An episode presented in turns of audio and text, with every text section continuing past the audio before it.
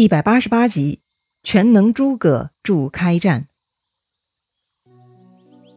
上一回咱们说到，周瑜突然间吐血昏倒，不省人事了，这可把东吴众将给吓坏了呀！眼瞅着曹操水师操练的更雄壮了，但这边大都督突然倒下了，这该如何是好呀？鲁肃呢也着急呀，好不容易在周瑜的推动下，东吴准备抗曹了，但眼下关键时刻，周瑜倒下，该不会退回之前的状态吧？那些反战的投降分子不会又要跳出来了吧？鲁肃是越想越害怕呀。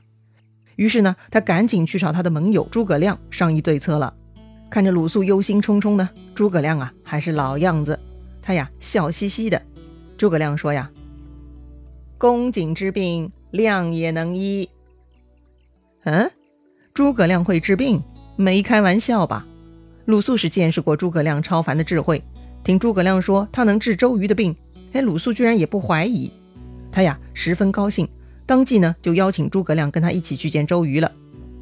到了周瑜大帐门口，鲁肃让诸葛亮在外稍后，自己呢先进去报告周瑜。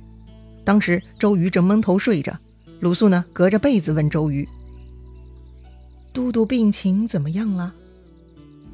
周瑜回答说：“心腹绞痛，时常昏迷。”吃过药了吗？总是呕吐，药下不去呀。哎呀，看样子军医搞不定啊。于是鲁肃又说了：“我刚才去见孔明，他说他能医治都督之病。孔明现在帐外，要不让他来试试？”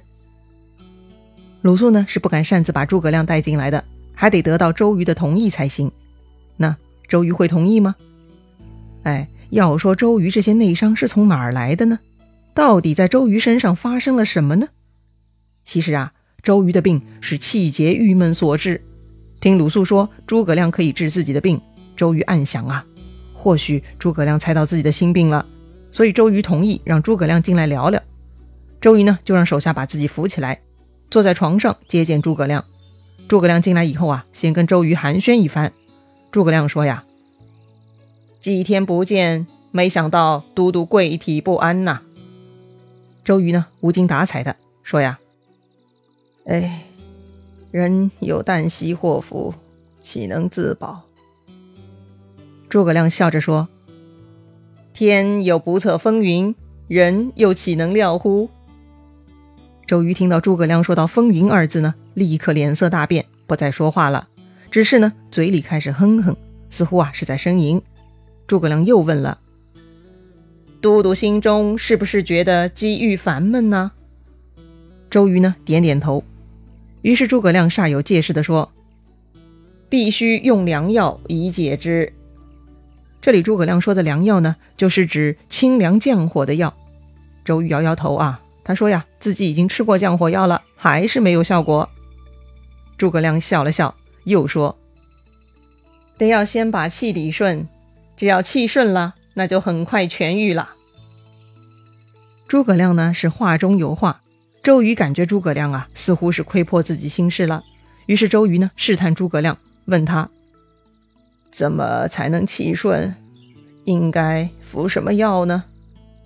诸葛亮啊又笑了笑，说呀：“亮有一方，便叫都督气顺。”周瑜赶紧说：“愿先生赐教。”诸葛亮啊，笑而不语，只是叫人拿来纸笔，屏退左右，又开始写字了。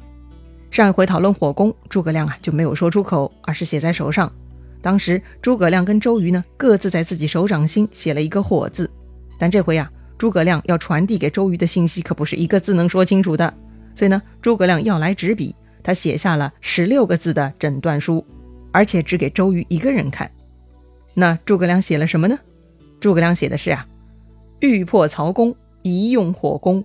万事俱备，只欠东风。哈哈，是不是很耳熟啊？这十六个字啊，意思就是只有火攻才能打败曹操。但是火攻曹操的准备工作基本搞定，眼下呢，只差东风了呀。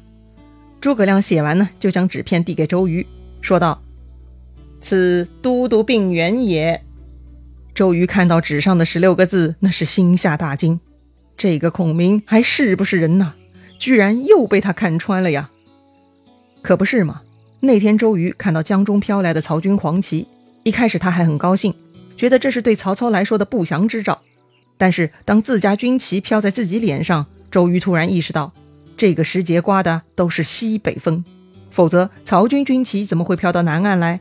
而浮在自己脸上的自家军旗，那也是迎着西北风，随风招展呐。周瑜呢，就是因为这个，胸中郁闷纠结，一下子气血上涌，就憋出一大口血来了呀。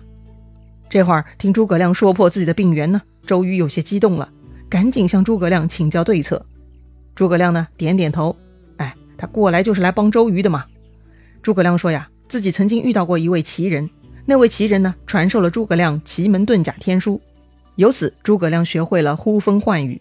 如果周瑜需要东南风，诸葛亮呢是可以帮助周瑜的，只需要周瑜呢在南屏山建一座法坛，名叫七星坛，再派一百二十个人手执旗幡围绕法坛，诸葛亮呢就能上坛做法，为周瑜借来三天三夜的东南大风了。周瑜简直不敢相信自己的耳朵呀！什么？这个诸葛亮居然学会了奇门遁甲天书？哎呀，这可是门复杂的学问呐！奇门遁甲。到底有多么复杂呢？其实啊，它是一个综合学术，包括呢天文学、历法学、战争学、谋略学、哲学等等，是真正的多学科知识，那是包罗万象，非常奇特的呀。而诸葛亮说自己学会了奇门遁甲，所以呢还能呼风唤雨，借来三天东南风。周瑜啊，虽然心里将信将疑，但觉得还是可以试试的。于是啊，赶紧就派出五百精壮士兵为诸葛亮建造七星坛。另外呢，再派一百二十个人给诸葛亮调度，拜托诸葛亮啊，赶紧做法。于是呢，诸葛亮跟周瑜约定，说呀，从十一月二十日开始到二十二日结束，诸葛亮呢会借来三天大风。周瑜听诸葛亮连日期都报出来了，那是十分高兴啊，他胸也不闷啦，血也不吐啦。周瑜啊，立刻精神大振，恢复了往日的神采。于是呢，诸葛亮辞别周瑜，就跟鲁肃一起来到了南屏山。由诸葛亮呢亲自选定修建法坛的具体位置，并且啊指定要用南方的红土作为修筑法坛的材料。这个法坛呢修得很大，方圆二十四丈，按照东汉时期的丈量单位换算呢，相当于现在的一个一百多米直径的大圆台啊。法坛呢分三层，每一层高三尺，总高度啊大概两米多。最下面呢插上二十八星宿旗帜，东方呢七面青旗摆出龙的形状，北方呢七面黑旗摆出玄武的样子。玄武这个东西嘛，就是神话中的灵兽，又叫龟蛇。西方七面白旗摆出白虎的形状，南方七面红旗摆成朱雀的形状。第二层呢，周围插黄旗六十四面，按照六十四卦分八个方位而立。最上面一层站四个人作为辅助，按诸葛亮的要求啊，统一装扮。他们四个人分别站在左前、左后、右前、右后四个方向，每个人呢拿不同的道具，有不同的职责。比如左前方的人呐，负责探知风信，就是探知风的到来。他的道具呢是一个末端绑着鸡毛的长杆子，鸡毛动了嘛，就说明风来了。右前方的人呢负责识别风向，他的道具啊是一个末端绑着七星飘带的长杆子，可以从飘带的方向辨别风向。左后方的人呢捧宝剑，右后方的人呢捧香炉。坛下二十四人，各自手持旌旗。宝盖、大戟、长戈、黄钺、白毛、朱幡、皂道环绕四面，哎，这些东西嘛，都是象征权威的、非常威严的仪仗，都是些不同含义的旗幡、武器、伞盖哈。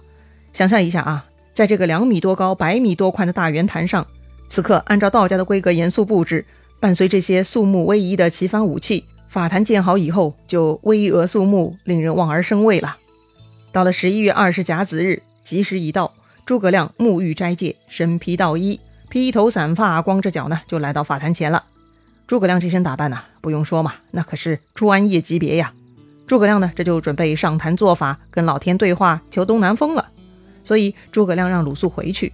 整个法坛附近呢，除了一百二十个专门派来的工作人员和守卫将士，其他呢，所有不相干人等全部清场。诸葛亮吩咐这一百二十人呐，每个人都要在指定方位上站好。不能随便离开，不许交头接耳，不能胡说八道，更不能大惊小怪。违令者斩。哎，这个安排是很关键的。自此呢，七星坛上唯一可以自由活动的人呐，就是诸葛亮一个人喽。其他人呐，都是木头人，未经允许不许乱动的。安排好了一切呢，诸葛亮就缓缓登上法坛，开始焚香祷告了。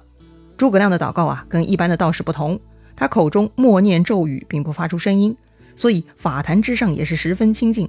每隔一段时间呢，诸葛亮会下坛休息，让军士换班吃饭。就这样啊，这一天诸葛亮是上坛三次，下坛三次，自顾自忙碌。再说周瑜，他请陈普、鲁肃一般军官呢，在帐中等候，只等东南风起，就要调兵出动了。一直嚷嚷着要出战呢，总算这一天到来了。要说呀，一旦开战，东吴的男一号呢，应该是那个被打了五十几仗的黄盖呀，他得去曹营诈降嘛。那黄盖现在怎么样了呢？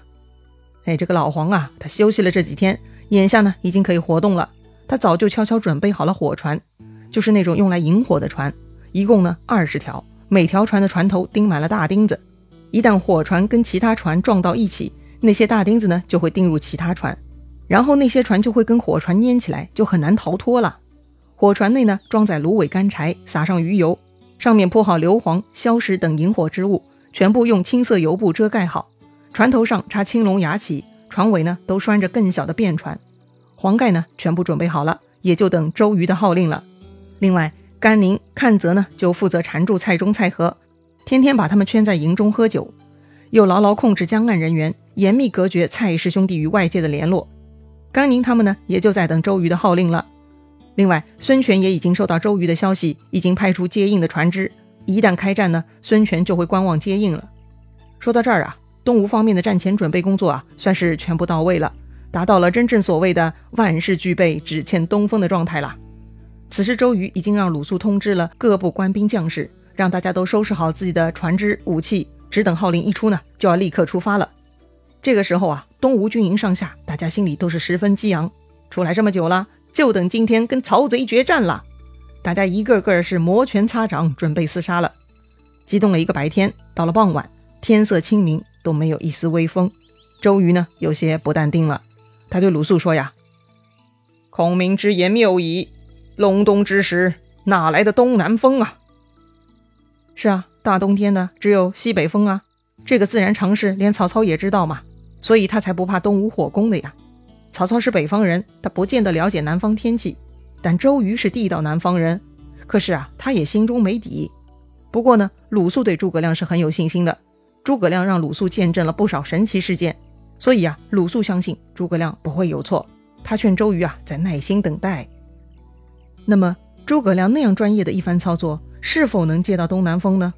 东南风啥时候才能到呢？如果借不到东风，这周瑜又会如何处置诸葛亮呢？咱们下回再聊。